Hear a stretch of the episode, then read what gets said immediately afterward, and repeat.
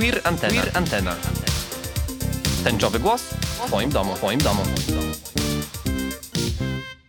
Drogie osoby, drodzy słuchacze i drogie słuchaczki. Ja nazywam się Mateusz Bzówka, a to jest Queer Antena, tęczowy głos w Twoim domu. 26 października obchodziliśmy Światowy Dzień Wiedzy o Interpłciowości, dlatego dzisiaj razem z moimi gościniami, Magdą Rakitą, założycielką Fundacji Interakcja i pierwszą w Polsce interpłciową aktywistką oraz Zuzą Piątkę, inicjatorką projektu Bezpestkowe, bierzemy na warsztat kolejną literkę z podtęczowego parasola LGBTQ i A+. Co to znaczy interpłciowość? Czy hermafrodyta to określenie, które można używać w XXI wieku? Który kraj na świecie jako pierwszy objął ochroną osoby interpłciowe, zakazując zabiegów normalizujących? I co z interpłciowością ma wspólnego Kazimierz Puławski, bohater walk o niepodległość USA i ojciec amerykańskiej kawalerii? W dzisiejszym odcinku moc wiedzy i edukacja na maksa, zatem nie pozostaje mi nic innego, jak życzyć wam, drogie osoby, miłego odsłuchu.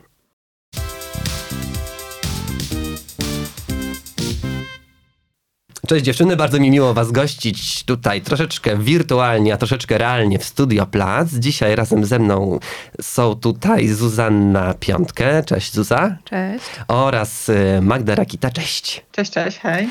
Jak się macie? Intensywny chyba moment, co? 26 października był mm, Światowy Dzień Wiedzy o Interpłciowości. Tak, bardzo. To znaczy, y, to jest fajnie, że, że mamy taki dzień wiedzy o interpłciowości i, i więcej y, osób się interesuje nami i, i y, tematami z nami związanymi. Aczkolwiek chciałabym powtórzyć zdanie wielu moich znajomych, którzy mówią, że będziemy to robić, dopóki każdy dzień będzie dniem wiedzy o interpłciowości i będziemy powtarzać wszystko, co musimy powtarzać aby inni nas zauważyli. Z jakiej okazji tak naprawdę jest e, ten dzień? Bo zwykle takie dni są jakimś tam wydarzeniem podyktowane, prawda? Tutaj jak to wyglądało? Jaka jest historia tego dnia? Bo to też jest takie święto, które jest względnie świeże, względnie nowe, prawda? W tym takim kalendarzu um, mniejszościowych okazji do, do, do, świętowania. Z tego co wiem, y, mogę się mylić, bo faktycznie intensywny czas, więc tutaj już y, po prostu zamieszanie w głowie ale wydaje mi się, że jest to y, dziewiętnasty z kolei y, Dzień Wiedzy o Interpłciowości, więc, y, więc... Nie taki młody. Tak, możemy popro... Nie taki młody, to już te, tak, te czasy młode, młodości już minęły. E, natomiast akurat teraz obchodziliśmy taką 25. rocznicę też tego wydarzenia, które stało się, jak gdyby rocznica tego wydarzenia stała się Dniem Wiedzy o Interpłciowości i to była pierwsza oficjalna, zarejestrowana e, demonstracja, e, która odbyła się 26 października 1996 roku mhm. E, w Stanach Zjednoczonych i to była demonstracja przeciwko tak zwanym operacjom czy zabiegom normalizującym dokonywanym na bardzo młodych osobach interpłciowych, na dzieciach, zanim one są w stanie w jakikolwiek sposób partycypować w podjęciu decyzji, czy podjąć decyzję samodzielnie. No dobrze, to w takim razie może przejdźmy do meritum. Co znaczy ten termin, to inter, interpłciowość? Co to znaczy? Może tutaj zaraz Zuza. Ojej, ja przyznam szczerze, że jestem jeszcze całkiem, całkiem świeża jakby w, w tym temacie i właśnie rozmawialiśmy dzisiaj o tym też e, z Magdą przed, naszym, e, przed naszą rozmową teraz. Mhm. Interpłciowość to kiedy nie jesteś jakby tej takiej społecznej normie i też medycznej normie, która, która jest moim zdaniem strasznie, strasznie krzywdząca, w pełni określona jako kobieta lub mężczyzna. Więc jakby ta, ta płeć jakby cały czas e, krąży wokół tej binarności i to jest jakby całe spektrum e, tak naprawdę cech u, u osób interpłciowych, więc to, to zróżnicowanie płciowe jest na, na bardzo wielu poziomach. Czasem jest tak, że to są cechy, które są zauważalne od razu, a czasem zdarza się, że to wychodzi po latach, a są też e, osoby interpłciowe, które o swojej interpłciowości mogą nie wiedzieć przez, e, przez całe swoje życie. Jeśli mowa o tym spektrum, to jak to mniej więcej wygląda? Bardzo mi się podoba e, świeżość Zuzy i właśnie jak o tym mówi, to jest rewelacyjne. To spektrum tych różnych cech, o których wspomniała e, Zuza, one mogą się pojawiać na różnych poziomach. Czasami na wszystkich z nich, a czasami na jednym z nich. Mhm. I to może dotyczyć naszych e, chromosomów, naszego układu hormonalnego, w jaki sposób funkcjonuje, czy jakichś receptorów w układzie hormonalnym, które mogą działać inaczej, tudzież anatomii. I tutaj mamy na myśli wewnętrzne lub zewnętrzne e, narządy płciowe. Także to są te trzy obszary, na którym e, zróżnicowanie cech może występować. Także tutaj od razu tu mówimy, że to są cechy naszych ciał, to jak jest nasze ciało zbudowane, jak funkcjonuje więc tym się różnimy może od innych osób, gdzie, gdzie mówimy o tożsamości na przykład, prawda? Więc u nas w Polsce płeć jest takim ogólnie wielkim obszarem i wszyscy o co tutaj chodzi. Więc kiedy my mówimy o, y, o interpłciowości, mówimy o cechach takich biologicznych, fizycznych ciała. Obie jesteście założycielkami dwóch różnych, e, nie, inicjatorkami e, dwóch różnych e, organizacji, fundacji, projektów, które mają na celu jakby edukację w zakresie interpłciowości wśród różnych osób. Może opowiedzcie proszę o tym, czym się zajmujecie w swoich organizacjach na co dzień i co to są za, za, za inicjatywy. To też myślę, że Magda powinna zacząć, dlatego że, że bezpestkowe jakby trochę trochę idą w, w, inną stronę, jednak jakby cały czas się z tym wiążą, więc... Och, tyle pracy, tyle pracy. Miałyśmy się dzielić. No więc y, tak, ja jestem współzałożycielką Fundacji Interakcja. Drugą osobą, która y, współzałożyła tę organizację ze mną jest y, Kasia Stadnik, która jest mamą interpłciowej nastolatki. I jak gdyby założenie mm, tej organizacji wynikało z takiej potrzeby, takiej potrzeby, które obserwowałyśmy w naszej społeczności, mm, żeby powstała powstało coś, cokolwiek, co by mogło e, reprezentować e, naszą społeczność. Organizacja, która by mogła walczyć o lepsze traktowanie, o lepszy dostęp do adekwatnej opieki medycznej, o, o poszanowanie naszych e, podstawowych praw. Myślę, że wiele osób ze zróżnicowanymi cechami płciowymi, czy ich rodziców, opiekunów, rodziny, odczuwają taki głęboki poziom izolacji czy osamotnienia w tym doświadczeniu dlatego naszym celem było przede wszystkim jest dalej budowanie społeczności, gdzie e, osoby e, różne mogą się spotykać, mogą mieć ze sobą kontakt, wymieniać doświadczenia, uczyć się o siebie nawzajem, inspirować siebie nawzajem. I, i to jest jeden z takich ważniejszych celów. I właśnie z tej, z, tego, z tej społeczności, z tych rozmów, z tych doświadczeń, jak gdyby wyłoniła się koncepcja, żeby, żeby założyć Fundację Interakcja. A bezpestkowe? E, dlatego właśnie chciałam, żeby, żeby Magda zaczęła ten temat, e, dlatego że pamiętam, że skontaktowała się ze mną trzy lata temu, kiedy ja dokonałam swojego takiego coming outu e, jako osoba, jako osoba z, z zespołem MRKH. To jest wrodzony brak lub niedorozwój macicy i lub pochwy, który zdarza się raz na 4,5 tysiąca osób, które przy urodzeniu zostały określone jako, mm, jako kobiety. Mm, I pamiętam, że, że jakby jak napisałam o tym tekst e, i odezwała się do mnie Magda i właśnie zaczęła mówić o interakcji, o spotkaniach osób interpłciowych, to ja totalnie nie rozumiałam, co to znaczy. W sensie mm, jakby wiedziałam, ale nie, nie za bardzo mogłam się w, w tym odnaleźć. I, I to wymagało no, po prostu czasu jakby dla mnie, żeby, żeby się z tym oswoić i, i żeby zacząć siebie określać jako, e, jako interpłciowa kobieta. I to jest też właśnie na przykład bardzo ważne w bezpestkowych. To jest e, projekt, który ma na celu e, po pierwsze zrzeszanie osób, które mają zespół MRKH, dlatego że mm, wcześniej istniało polskie forum dla osób z MRKH, ale raczej ktoś jakby z zewnątrz o tym nie wiedział. Mm, w sensie osoby, które, które nie miały MRKH, a poza tym jakby nie, nie działo się nic. Więc tak naprawdę bezpestkowe są taką pierwszą inicjatywą w Polsce, która nie tylko ma na celu zrzeszanie osób z MRKH, ale też e, jakby uświadamianie społeczeństwa, że w ogóle coś takiego istnieje mm, i też e, wspieranie, e, wspieranie osób e, poprzez to, że na przykład kontaktujemy się z, z lekarzami, których edukujemy w, w tym zakresie, ale też udzielamy wsparcia psychologicznego i też urofizjoterapeutycznego, które jest bardzo ważne, a o którym też właśnie w Polsce bardzo mało się mówi. Pośród nas są też osoby, które są transpłciowe i są też osoby interpłciowe. E, jednak ze względu na to, że większość e, osób z MRKH dowiaduje się o tym, że je ma w okolicach 16 roku życia, kiedy nie pojawia się pierwsza miesiączka, to zazwyczaj te osoby są mm, jakby socjalizowane jako kobiety. Więc e, u nas bardzo często właśnie pojawia się kwestia tego, że ja staram się używać określenia osoby z MRKH lub na przykład mówię kobiety i osoby z MRKH, mhm. dlatego że u nas w grupie jakby bardzo dużo osób właśnie silnie trzyma się tej kobiecości, e, ponieważ bardzo często właśnie podczas diagnozowania została im ona po prostu odebrana w, w pewien sposób. A dlaczego ta nazwa bezpestkowe? Skąd się wzięła? To, to, jest, e, to jest taka historia e, trochę mojego brand marketingu. Jak sobie porównasz na przykład winogrona pestkowe i bezpestkowe, to one jakby z zewnątrz nie różnią się niczym. Różnią się tylko tym brakiem pestki, o którym jakby no, zazwyczaj się nie wie, bo nie zwraca się na to uwagi. E, I stwierdziłam, że z bezpestkowym jest dokładnie tak samo. Mhm. E, o jak dużej społeczności rozmawiamy? Aktualnie nasza grupa liczy ponad 200 osób i to mm. są osoby, które udało mi się e, zebrać przez te 3 lata, ale szacuje się, że w Polsce e, osób z MRKH jest ponad 4000. Ale to są takie bardzo, bardzo ogólne statystyki.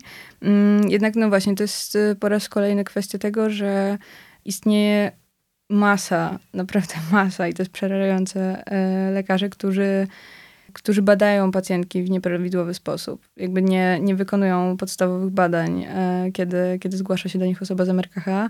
Mm, przez to no, znam osoby, które na przykład dowiedziały się o tym w wieku 16 lat, a znam osoby, które dowiedziały się o tym w wieku 40 lat. Mhm. Więc to jest e, no, znowu jakby kwestia tego, e, czy, czy dana osoba tak naprawdę się o tym dowie, czy, czy nie. Ale chciałam tutaj, bo tak wydaje mi się, że to jest dobry wątek, żeby powiedzieć trochę o tej terminologii jeszcze, nawet sama, sama sam, sam termin interpłciowość. Mhm. To jest termin właśnie, który wiele osób często przeraża z jednej strony, bo mają wrażenie, że może to dotyczyć, dotyczyć właśnie tożsamości, że będziemy kogoś określać, że nie jest kobietą, czy nie jest mężczyzną i tak dalej. Więc dlatego wa warto zawsze wyjaśniać, że nie, tutaj mówimy o, o, doświadczeniu życia z ciałem, które jest inne, a nie o tożsamości, to jak funkcjonujemy mhm. y, też w społeczeństwie na przykład, prawda?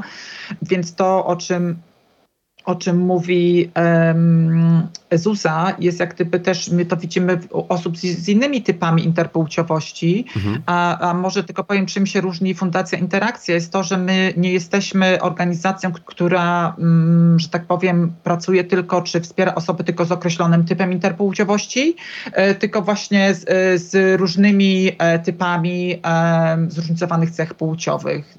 To może tutaj powinienem zadać to pytanie, o jak dużej społeczności e, rozmawiamy? O, no bo e, tutaj Zuza mówiła o, o, o osobach, które są... E, o osobach, które, no właśnie, jak to powiedzieć, czy osobach, Osoby które mają e, MRKH? Tak? które mają albo, MRKH? Albo osobach bezpestkowych. albo osobach, okej. Okay. okay. Bo Zuza mówiła o, o, osobach bezpestkowych i takich, które e, mają zespół MRKH.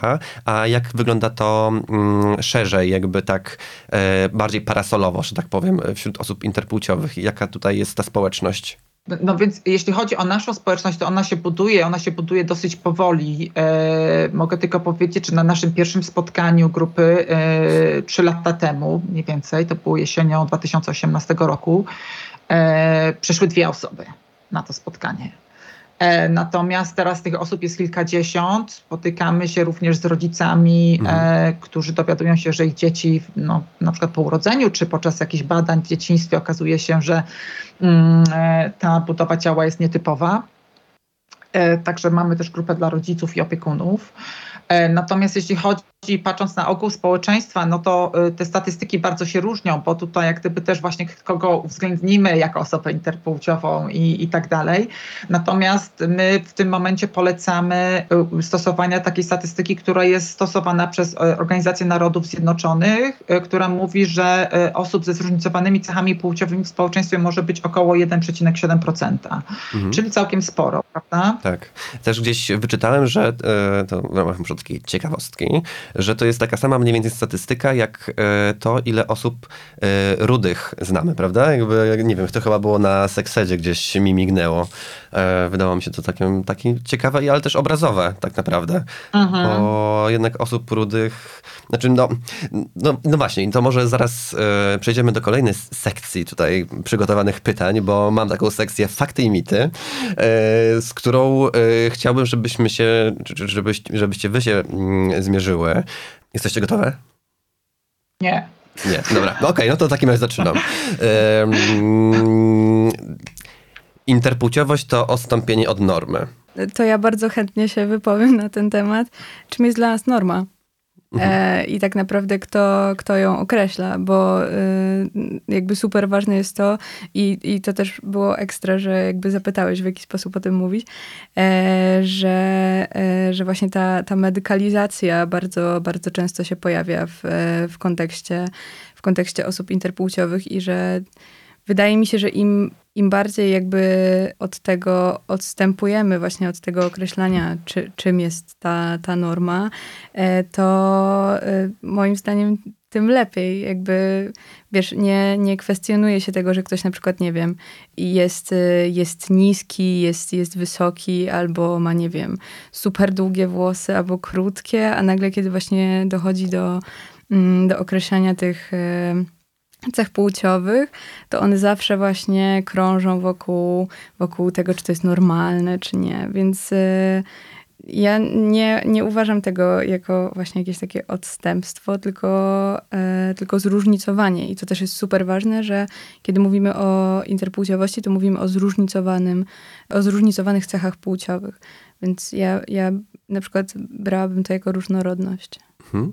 Mm. Więc ja tylko, jeśli mogę, jeśli mogę. Proszę, proszę, oczywiście. pomimo zupełnej niegotowości, chciałam dodać, że no mówić, że to jest odstępcze od normy. Norma od razu kojarzy się, że coś jest normalne, a ktoś jest nienormalne. To jest, e, to jest dosyć takie e, no, e, niesympatyczne, powiedziałabym, mhm. delikatnie rzecz mówiąc. Ale poza tym to, co mówiła Zuza, to jest bardzo ważne. Kto określa, co to jest norma? Bo co to, moje ciało dla mnie jest zupełnie normalne. Dla kogoś może być zaskoczeniem, mhm. że istnieją kobiety, które mają chromosomy XY i rodzą się z wewnętrznymi jądrami na przykład. I to by być dla nich szok. Ale dla mnie to jest norma, to jest moja norma. Mhm. E, I dla mnie to jest normalne. To, więc jak gdyby kto określa i kto y, trzyma tą władzę i kto decyduje za nas, y, jacy powinniśmy być, prawda? I w tym momencie jak to wygląda? Jakby w tym momencie decydują po prostu lekarze i to jest też jakby odwołanie do tych zabiegów normalizujących, prawda? Że to jest jakiś taki tak. zabieg, który się wykonuje mhm. zupełnie na jakimś takim super wczesnym etapie. Podejrzewam, że gdzieś tam na początku, tuż po urodzeniu, prawda? Jakby to, jeśli chodzi o te Ale... cechy, które są widoczne, że tak powiem, gołym okiem. Tak, Mhm, ale również później, w wieku kilku lat, jeżeli na przykład odkrywamy, że właśnie e, różnice w anatomii wewnętrznej są jakieś typu na przykład posiadanie wewnętrznych jąder. E, w moim przypadku, podobnie jak Zuzę, ja się dowiedziałam dopiero w okresie dojrzewania, który nie nastąpił, więc w wieku kilkunastu lat. Więc jak gdyby takie osoby jak ja też przechodzą zabiegi normalizujące. Tutaj jak gdyby całą istotą tego, tej dyskusji wokół tych zabiegów jest to znowu, kto podejmuje decyzję, prawda? Mhm. Że podejmują lekarze, e, czy informują opiekunów i czy, ci, czy informują nas, jeżeli już jesteśmy w stanie partycypować w podjęciu tej decyzji i czy informują tak naprawdę o w pełni konsekwencji długoterminowych, e, o wszystkich opcjach, mhm. czy są one informu- czy jesteśmy informowani w ten sam sposób e, o tym na przykład, że można e, funkcjonować inaczej, że są takie osoby jak my i że to jest ok, czy właśnie jesteśmy straszeni różnymi konsekwencjami, które niekoniecznie muszą się ziścić. Więc jak gdyby te, te zabiegi oczywiście często dotyczą bardzo małych dzieci i oczywiście tutaj największym ryzykiem, czy jednym z większych ryzyk jest to, że można przypisać dziecko do płci, z którą się nie będzie utożsamiać później. Mhm. To jest o, oczywiście bardzo dramatyczna sytuacja, ale również inne osoby, nawet jeżeli trafimy do tej kategorii, z którą się utożsamiamy, bo ja się utożsamiam na przykład jako kobieta, więc to niby nie jest problem, ale osoby w takiej sytuacji jak ja, również borykają się z problemami typu nawracający ból, e, zbliznowacenia czy brak czucia w narządach płciowych, nietrzymanie moczu, nawracające infekcje. No i oczywiście y, niestety ten proces opieki medycznej nie zawsze jest taki, jakbyśmy sobie życzyli. E, często jesteśmy traktowani jako takie ciekawostki, mhm. E, okazja do zaspokojenia spoko- y, czyjejś ciekawości, gdzie zaprasza się dodatkowych lekarzy, studentów i e, przeprowadza grupę. Tak, dokładnie tak. E, I no to też powoduje jakąś traumę, prawda? Mhm. I, I traumę psychologiczną. I dodat to z, z napiętrzane z problemem, z mówieniem o tym, gdzie lekarze też często mówią, żeby o tym nikomu nie mówić, nie informować. Czy o tym, że rodziny też nie radzą sobie z mówieniem na ten temat. No, my generalnie jako społeczeństwo nie jesteśmy zbyt otwarci, jeśli chodzi o odmawiać na przykład seks, seksualność, cielesność, cokolwiek, a kiedy sytuacja jest jeszcze odbiega od jakiegoś takiego utartego standardu, no to w ogóle Mhm. ludzie się Tak, łeb wybucha. Totalnie. Okej, no to w takim razie może kolejny fakt czy mit. E, interpłciowość dotyczy tylko zewnętrznych narządów płciowych. Trochę o tym już e, wspomniałyście, ale może jeszcze coś warto tutaj jeszcze dopowiedzieć, że no jest to absolutny mit. Absolutny mit, tak, tak. Nie, nie tylko. Może do, dotyczyć innych cech płciowych, tak jak mówiliśmy. Mhm. Czy można nie zauważyć swojej interpłciowości? To też jest taka ciekawostka, która e, może, o której może warto porozmawiać, bo rozumiem, że, że można nie zauważyć, jeśli to e, dotyczy wewnętrznych narządów płciowych. Y, Tak, to na pewno. No, y, ja też na przykład nic nie zauważyłam do tego Mhm. 15-16 roku życia. E, podobnie pewnie Zuza. E, wiele osób, to, to jest jedna rzecz. U innych osób, których na przykład są różnice na poziomie chromosomów e, i mogą być, one mogą wpływać na jakieś różnice w budowie ciała e, i tak dalej, ale nie są one e, aż takie, żeby zwrócić bardzo dużą uwagę na przykład. Mhm. Możemy się dowiedzieć wtedy w momencie przy, przy okazji jakichś badań, czy przy okazji starania się o potomstwo, mm, kiedy jest to utrudnione i przeprowadzane są badania. E, natomiast są osoby, które nie dowiadują się nigdy. I, i bo, bo te cechy nie są aż tak e, nie, e, Dominujące. do tego stopnia, tak, żeby, żeby zwrócić uwagę na to. Kolejny jakby z tych, z tych rzeczy, które myślę, że powinniśmy się z nimi, czy powinnyście się z nimi tutaj rozprawić, to interpłciowość równa się hermafro- hermafrodytyzm lub obojnactwo. Jakby to są straszne w ogóle słowa. Obojnactwo to jest w ogóle jakiś koszmar, ale jakby wydaje mi się, że warto o tym powiedzieć i że to jednak jest niepoprawne, żeby tak mówić, że to jest e, naganne i że to Mhm. jest w ogóle... Mówimy temu nie. To jest totalny mit i on jest okropny. W sensie już jakby samo to, co, to, samo to, co powiedziałeś i w ogóle właśnie ta, ten, to słowo hemafrodyta zawsze się wydaje jakieś takie super oniryczne i, i jakieś takie... Trochę takie Trochę- właśnie mitologizujące Tak, całą tą właśnie, historię. właśnie. Też y, nie chcę, jakby, no brzmi mega estetycznie, ale, ale takie nie jest, ale a obojniactwo brzmi okropnie. To jest jakieś po prostu najbrzydsze słowo świata. Mhm. E, natomiast no, oba mają, mają w sobie to, że, że zakładają jakąś odmienność. Zakładają coś innego, zakładają cały czas jakieś takie bycie pomiędzy i to, co, to, co wspomniała wcześniej Magda, trzecią płeć. Mhm. Mm, totalnie tak nie jest. W sensie to jest właśnie jakiś taki wymysł, że, że jeśli od, od jakby chociaż trochę odchodzisz od, tej, od tego binarnego podziału i właśnie od tej ustalonej odgórnie normy, mm, no to na pewno coś jest nie tak. I, i jakby na pewno e, no, jest jakieś założenie, że jesteś gdzieś pomiędzy, więc jakby nigdy się nie wpasujesz, albo, albo że właśnie, że musisz się cały czas wpasowywać w jakąś taką normę, więc e, ja jestem totalną przeciwniczką Mhm. tych dwóch słów. Mm. Popieram, popieram. A mogę coś dodać? Oczywiście, proszę. To ja bym do- że, że, przepraszam, tak się wcinam tutaj, E, ale jest tak, że, że te słowa e, są e, też triggerujące dla wielu osób, Mhm. dlatego że one były bardzo mocno używane w medycynie i wiele osób ma doświadczenia, że były one używane e, w medycynie. Tak zresztą też było ze słowem interpłciowość czy interseks, też było używane w medycynie, ale ono zostało odzyskane. Zostało odzyskane przez osoby interpłciowe, zostało odzyskane przez osoby pracujące w, e, w sferze praw człowieka. Natomiast jeśli chodzi o ten hermafrodytyzm i opojnactwo, no to jak gdyby no, to nie jest coś e, przyjemnego dla nas, więc polecamy nie używać. A poza tym no, nie mówimy, zresztą też o, jeśli cho- mówimy o bajnakach, mówimy przeważnie o zwierzętach. Więc jak gdyby nie mówimy e, o kobiecie, przyszła kobieta do, e, przyszła samica do lekarza, prawda? No jak gdyby, e, więc dlaczego tutaj e, mielibyśmy używać takiego słownictwa? Mhm. Też jak się przygotowywałem do naszej rozmowy, też spotkałem się z jakimś takim e, poglądem, że właśnie część osób interpłciowych jakby pasuje to, żeby określać jako trzecią płeć ich, ich cechy, e, ale część zupełnie, e, zupełnie to neguje. I chciałem zapytać, jak tutaj e, u was to wygląda? To wydaje mi się, że super przykładem są właśnie bezpestkowe i to, że no, grupa ma 3 lata i dopiero w tym roku mi i jeszcze dwóm innym osobom, a przypominam, że tam jest ponad 200 osób, udało się wywalczyć to, że możemy mówić właśnie osoba z MRKH albo kobiety i osoby z MRKH. E, dlatego, że e, no znowu to jest kwestia właśnie tego, że my musimy e, jakby no, walczyć o, o naszą przestrzeń, która zostaje nam w pewnym momencie e, odebrana. Ja na przykład uważam, że to jest totalnie, totalnie okej, okay, żeby, żeby być pod tym parasolem, jeśli jakby czujesz się w nim bezpiecznie, e, ale to też jest właśnie bardzo ważne, że e, interpłciowość jest swojego rodzaju parasolem, w którym jakby możesz się odnaleźć, ale też nie musisz. Mhm. I to jest, e, wydaje mi się, właśnie istotne, że nawet jeżeli masz zróżnicowane cechy płciowe, to nie musisz lub możesz nie chcieć określać się jako osoba interpłciowa mm, z, z różnych jakby przyczyn.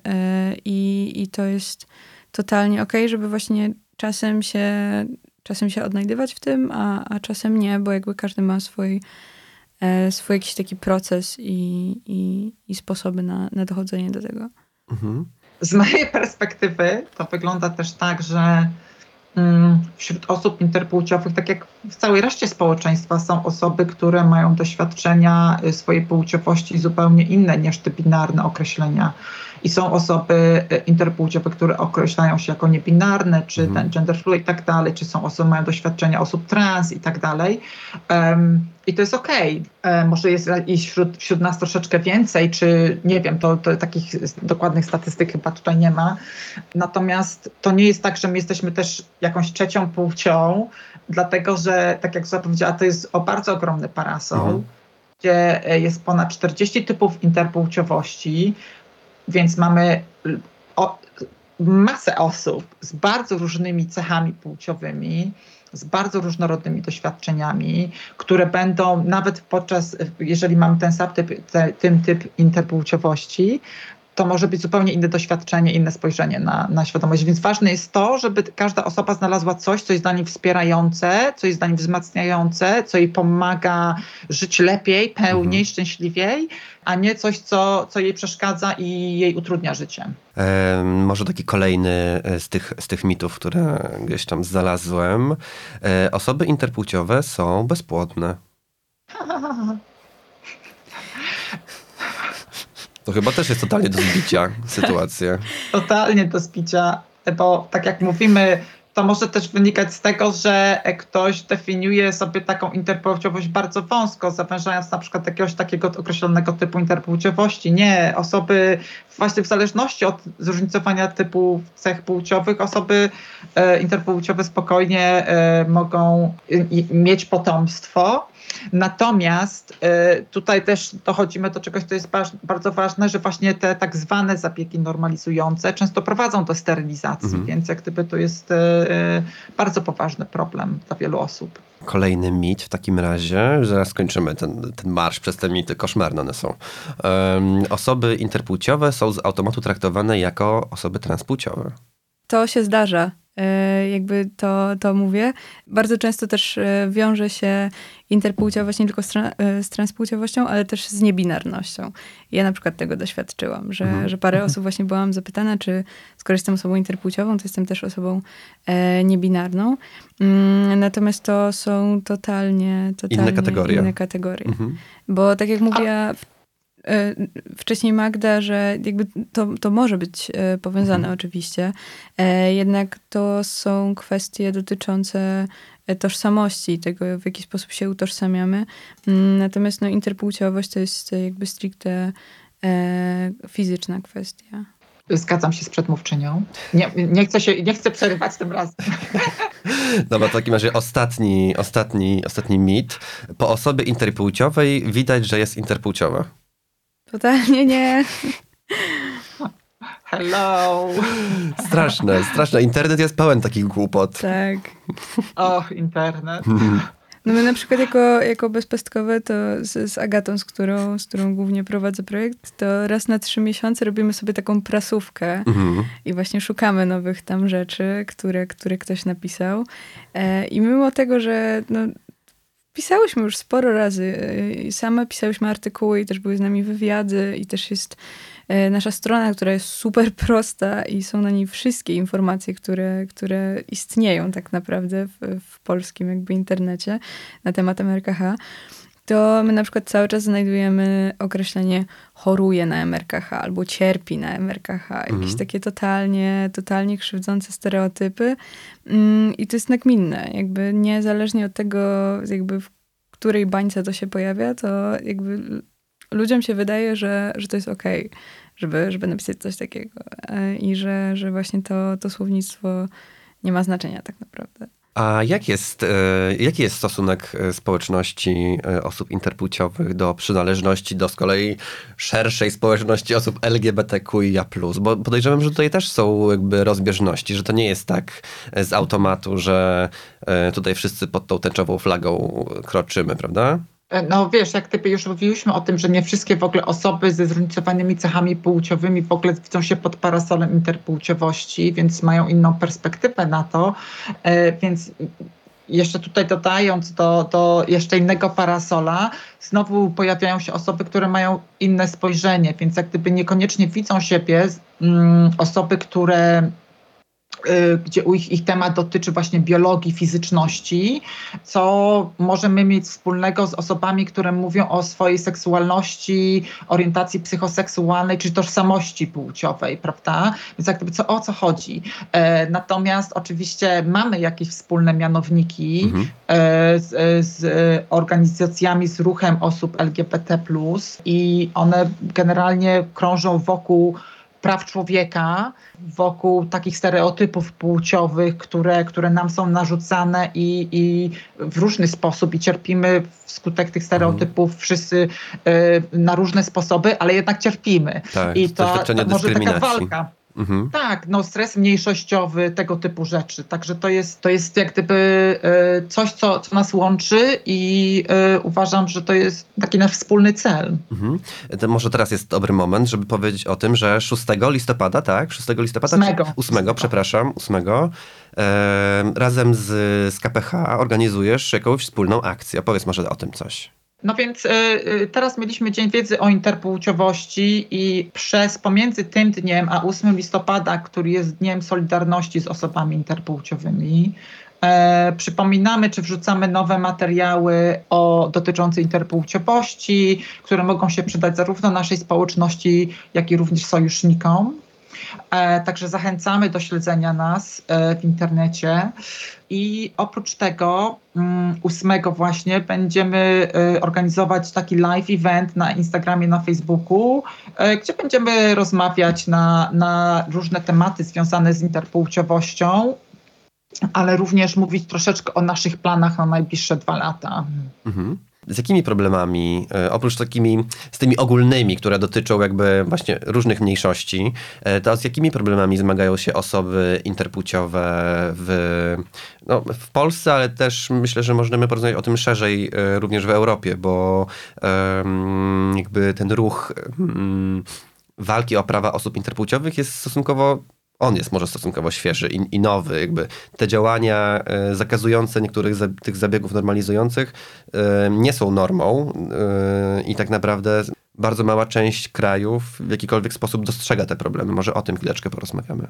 To znaczy coraz więcej krajów dostrzega i są, y, o, o ile y, Malta wprowadziła takie Mhm. prawo, ustawodawstwo, które po prostu pozwala na to, żeby odsunąć czy, czy, y, w czasie mm, te zabiegi normalizujące, które nie są dokonywane ze względów medycznych najczęściej. Najczęściej są ze względów takich czysto estetycznych, na zasadzie mm, chirurgii plastycznej powiedziałabym. Więc te y, inne kraje idą w ślady Portugalia, Austria, mm, są prowadzone prace w Finlandii, więc jak gdyby coraz więcej krajów się w to Mhm. angażuje. Na pewno mamy wiele komunikatów od Komisji Europejskiej czy Unii Europejskiej w, w tym zakresie. Ochrona naszych praw y, człowieka jest zdecydowanie ogromnym tematem, y, również w Polsce. Y, No to jak już troszeczkę o tym wspomnieliśmy, że te zabiegi, to jak nas się traktuje, mają poważny wpływ na to, na nasz taki dobrobyt, nie tylko fizyczny, ale psychiczny. I to są rzeczy, z którymi em, My, my jak gdyby stykamy się na co dzień z tym, że żyjemy w takim poczuciu samotności i osamotnienia, iż nikt nas nie zrozumie i że jeżeli ktoś się dowie, to będzie, e, nie wiem, będziemy tutaj skazani na odrzucenie czy, czy coś takiego. I to też wynika, e, wydaje mi się, z tego, że jeżeli osoby, medycy, którzy, które, którzy mają nam, nam pomagać, nas wspierać i tak dalej, dokonują zabiegów, które odbieramy jako krzywdzące, no to jeżeli tak postępują osoby, które mają nam pomagać, jak może postąpić ktoś, kto w ogóle nie ma o tym pojęcia, prawda? Mhm. Więc jest bardzo dużo obaw i lęków, e, e, wydaje mi się, wśród, wśród społeczności e, przed odrzuceniem, przed brakiem akceptacji. Ja chciałam do tego dodać, na przykład w kontekście, w kontekście bezpestkowych, że wydaje mi się, że takim drugim problemem, który, który oczywiście przy, przy operacjach normalizujących, które są no, moim zdaniem takim clue w ogóle i, i jakby cała ta, ta medykalizacja.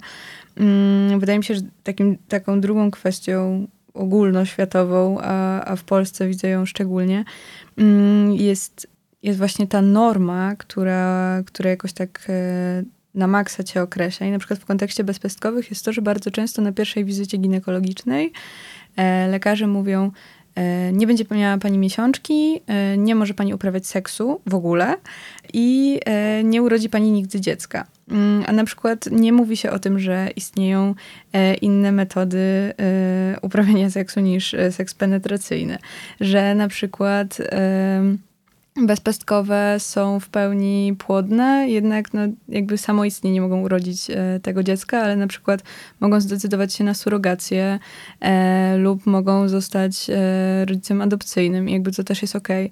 Mm, I wydaje mi się, że w kontekście zarówno e, bezpestkowych, jak i w ogóle osób interpłciowych, największy problem polega na tym, że my społecznie jakby cały czas żyjemy w jakichś takich utartych normach i jakby totalnie nie widzimy alternatyw.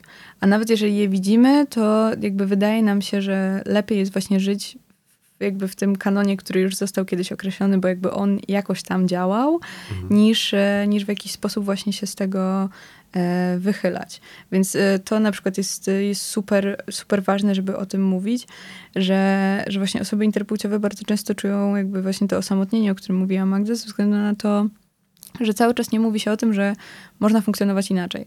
E, I na przykład e, Agata, z, z, którą, z którą współpracuję, zrobiła takie badania wśród, e, wśród osób od nas z grupy, z których wynikało, że bezpestkowe najczęściej czują się wykluczone ze względu na potencjalnego partnera, bo nie wiedzą jak jakby kiedy i, i, jak z nim o tym rozmawiać, że, że mają zespołem RKH, mm, ale też bardzo często doświadczają wykluczenia ze strony innych kobiet które jakby totalnie na przykład nie potrafią zrozumieć tego, że e, można nie miesiączkować. Więc jakby one stwierdzają wtedy, że okej, okay, nie masz miesiączki, nie jesteś kobietą. Hmm. I to jest e, komiczne, ale no to jest e, strasznie krzywdzący stereotyp, który bardzo, bardzo często się pojawia i e, bardzo często właśnie mm, występuje to, to wykluczenie między no, osobami z naszego okręgu tak naprawdę, który, który zawsze się wydawał. Okay. I z, z takich ciekawych e, rzeczy, na przykład e, e, osoby z MRKH w Stanach robią gigantyczne pikniki co roku, na których się spotykają. Albo na przykład w, we Francji, kiedy jest w ogóle postawione, jeszcze nawet nie, mm, nie określa się osoby jako osobę z, z MRKH, ale jakby istnieją takie podejrzenia, to z automatu ta osoba ma przypisanego psychologa, z którym może porozmawiać. Więc jakby to cały czas jest e, w takim ciągłym procesie wsparcia i tego, że właśnie nie jest się w tym samemu e, lub samą, więc e, ja na przykład mam nadzieję, że to, że to się zmieni wkrótce i, i że będzie tak wszędzie po prostu. Jakie są postulaty osób e, interpłciowych czy osób bezpestkowych? To znaczy postulatów jest ogromne, e, mhm. ogromna cała masa. Ja mhm. myślę, że e, niekoniecznie e, słuchają nas tutaj, a jak się słuchają, to się cieszę, różni decydenci, którzy zmieniają prawo i tak dalej, myślę, ale że może i tak być do nich, trudno. I tak do nich dotrzemy, także tutaj spokojnie, tak ale może warto się skupić ale warto się skupić na tym może, co, co my jako społeczeństwo możemy zrobić. Nie? Ja mhm. tutaj chciałam się odwołać do tego mówiła Zuza pięknie o, o tej normie, e, że żebyśmy się zastanowili, każdy z nas, jaką normę mamy w głowie, jakie mamy stereotypy w głowie, prawda? Jakie żartów używamy, śmiejąc się z czyjejś cielesności, które ciała uważamy za gorsze, a które za lepsze i dlaczego, prawda? Mamy dużo stereotypów na ten temat.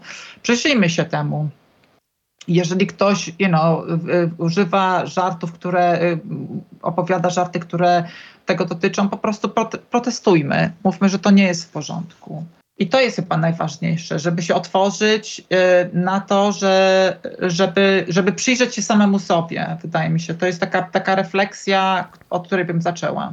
Ja myślę, że też y, w tym kontekście właśnie super ważne jest to, że że no właśnie jest ta interpłciowość, e, której można nie widzieć jakby na, na pierwszy rzut oka. E, dlatego właśnie to, co mówimy i w jaki sposób mówimy jest super ważne. Dlatego ja na pewno bym postulowała to, żeby, żeby się edukować w, mhm. w tym zakresie, bo no jakby mamy Instagram i tych treści edukacyjnych jest teraz e, wiele i wiadomo, że nie da się być jakby ekspertem w, w, każdej dziedzinie i że każdy z nas popełnia błędy i nie zawsze jakby wiemy wszystko na dany temat. Jednak super ważne jest to, żeby właśnie z tych błędów wyciągać konsekwencje i, i na nich się uczyć i, i ich już nie powtarzać. No myślę, że tutaj y, skomponowałyście wspólnie bardzo fajny przewodnik dla osób, które mogą też być w jakiś sposób sojusznicze dla osób interpłciowych czy bezpestkowych. Chciałem się nawiązać tylko do jednej rzeczy, bo też mówisz o Instagramie i tak dalej.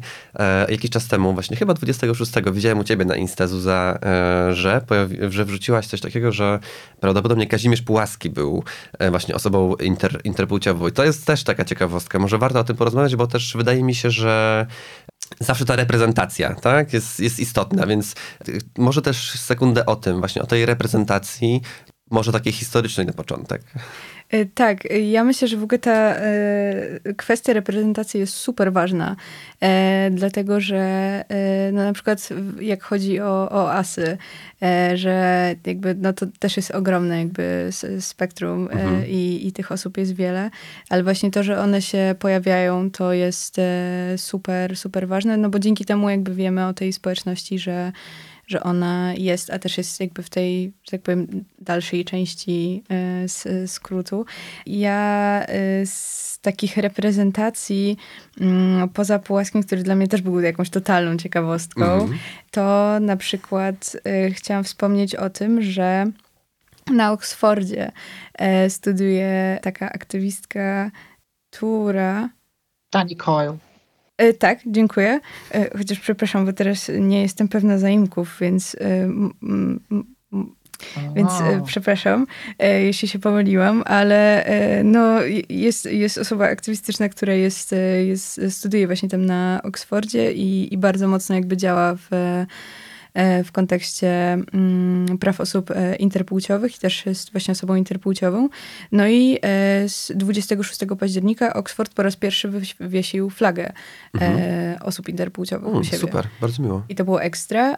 I z takich reprezentacji bezpestkowych na przykład, no, nas jest wciąż mało. Jakby takich osób wyautowanych, które jakby E, mówią o tym szeroko i jakby nie mają totalnie, totalnie problemu, żeby, żeby o tym rozmawiać i żeby się też pokazać. Ja znam trzy w całej Polsce. Mm, więc to jest, to jest jeszcze dość, dość mała reprezentacja.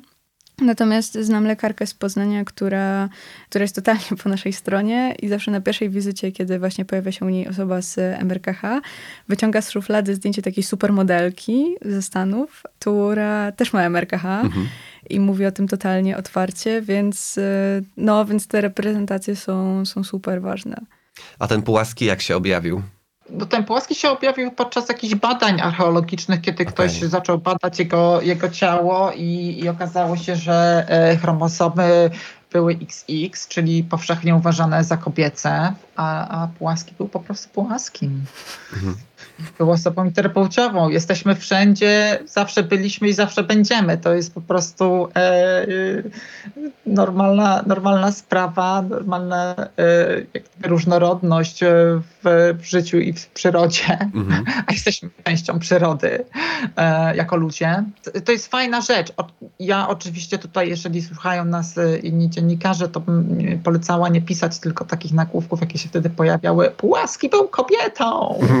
Tak, to właśnie dużo było takich y, stron Mógłby się nie zgodzić z taką tezą generalnie. No ale to wynika też z tego właśnie, że w trakcie naszej edukacji, yy, prawda, nie, yy, interpłciowość czy jakiekolwiek zróżnicowanie jest zupełnie wykluczone. Mhm. Więc kiedy właśnie uczymy się w podstawówce o tym, że dziewczynki mają chromosom XX, a chłopcy XY, w ogóle nam nie przechodzi, że może być inaczej, a przecież są inne możliwości. Są osoby z chromosomami XXY, e, czy 45X0, e, czy z, mozaiko, e, z mozaikami, kiedy jest czy XX i XY. Więc jak gdyby tych możliwości jest o wiele więcej niż nam się wydaje. E, Więc może tutaj też taki pro-tip dla, dla pań uczących biologię, że jeżeli będziecie mówili, czy panów uczących biologię, przepraszam, osób uczących biologii, przepraszam, że jak będziecie e, mówić, że chłopcy tak, a dziewczynki tak, to czasami warto dodać, że, że może być też inaczej i to nie są jedyne możliwości. I że nie wszystkie dziewczynki będą miały miesiączkę. To też jest super. ważne. Tak, tak, tak, tak. E, a czego, czego wam w takim razie życzyć z okazji, e, z okazji tego Międzynarodowego Dnia Wiedzy o Interpłciowości? Tego, że Siły, możemy. co? Siły. Tak, to na pewno, ale myślę, że, że tego, że możemy być sobą i, i żebyśmy my decydowali o sobie. To jest moim zdaniem jakiś clue. Mhm. Super. Bardzo Wam dziękuję. Czas, nasz, nasz, nasz czas tutaj w Studio Plus powoli dobiega końca. Bardzo Wam dziękuję za naszą dzisiejszą rozmowę. E, Gorąco trzymam kciuki i też dołączam się w takim razie do tych życzeń, żeby, żeby wszystkie osoby po prostu mogły być sobą, no bo ostatecznie tak naprawdę o to w tym wszystkim kurczę chodzi. Żeby po prostu było wszystkim miło, no, na ich własnych zasadach i na ich własnych warunkach. Bardzo Wam dziękuję za dzisiejszą rozmowę. Dziękujemy. To my dziękujemy.